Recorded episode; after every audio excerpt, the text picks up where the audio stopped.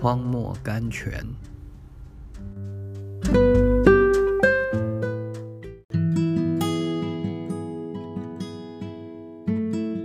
七月二日，你行走，脚步必不致狭窄。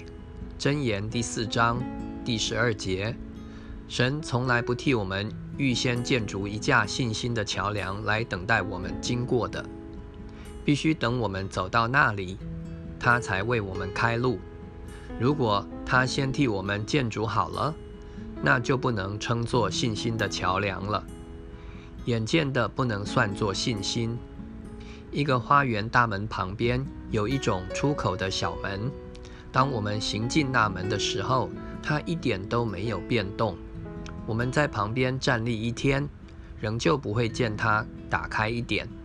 但是如果我们向前走去，门上的机轮经了人体的推动，就会向左转动，这样便给我们一个出口。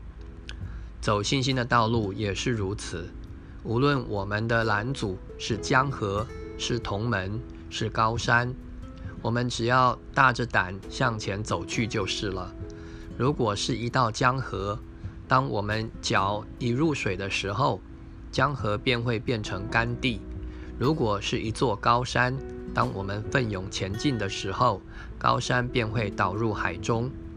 读者，你的道路现在有没有东西在拦阻你前进？你只要奉主的名向前走去，一切的拦阻都会冰消瓦解了。崔伦堡 Henry Clay Trumbull。 我们坐着哭泣有什么用呢？全能者说，起来，一直向前走去。虽然夜已深了，前面的途径颇难分辨，我们还该大胆举步前进。等我们到了前面，途径自会分明的。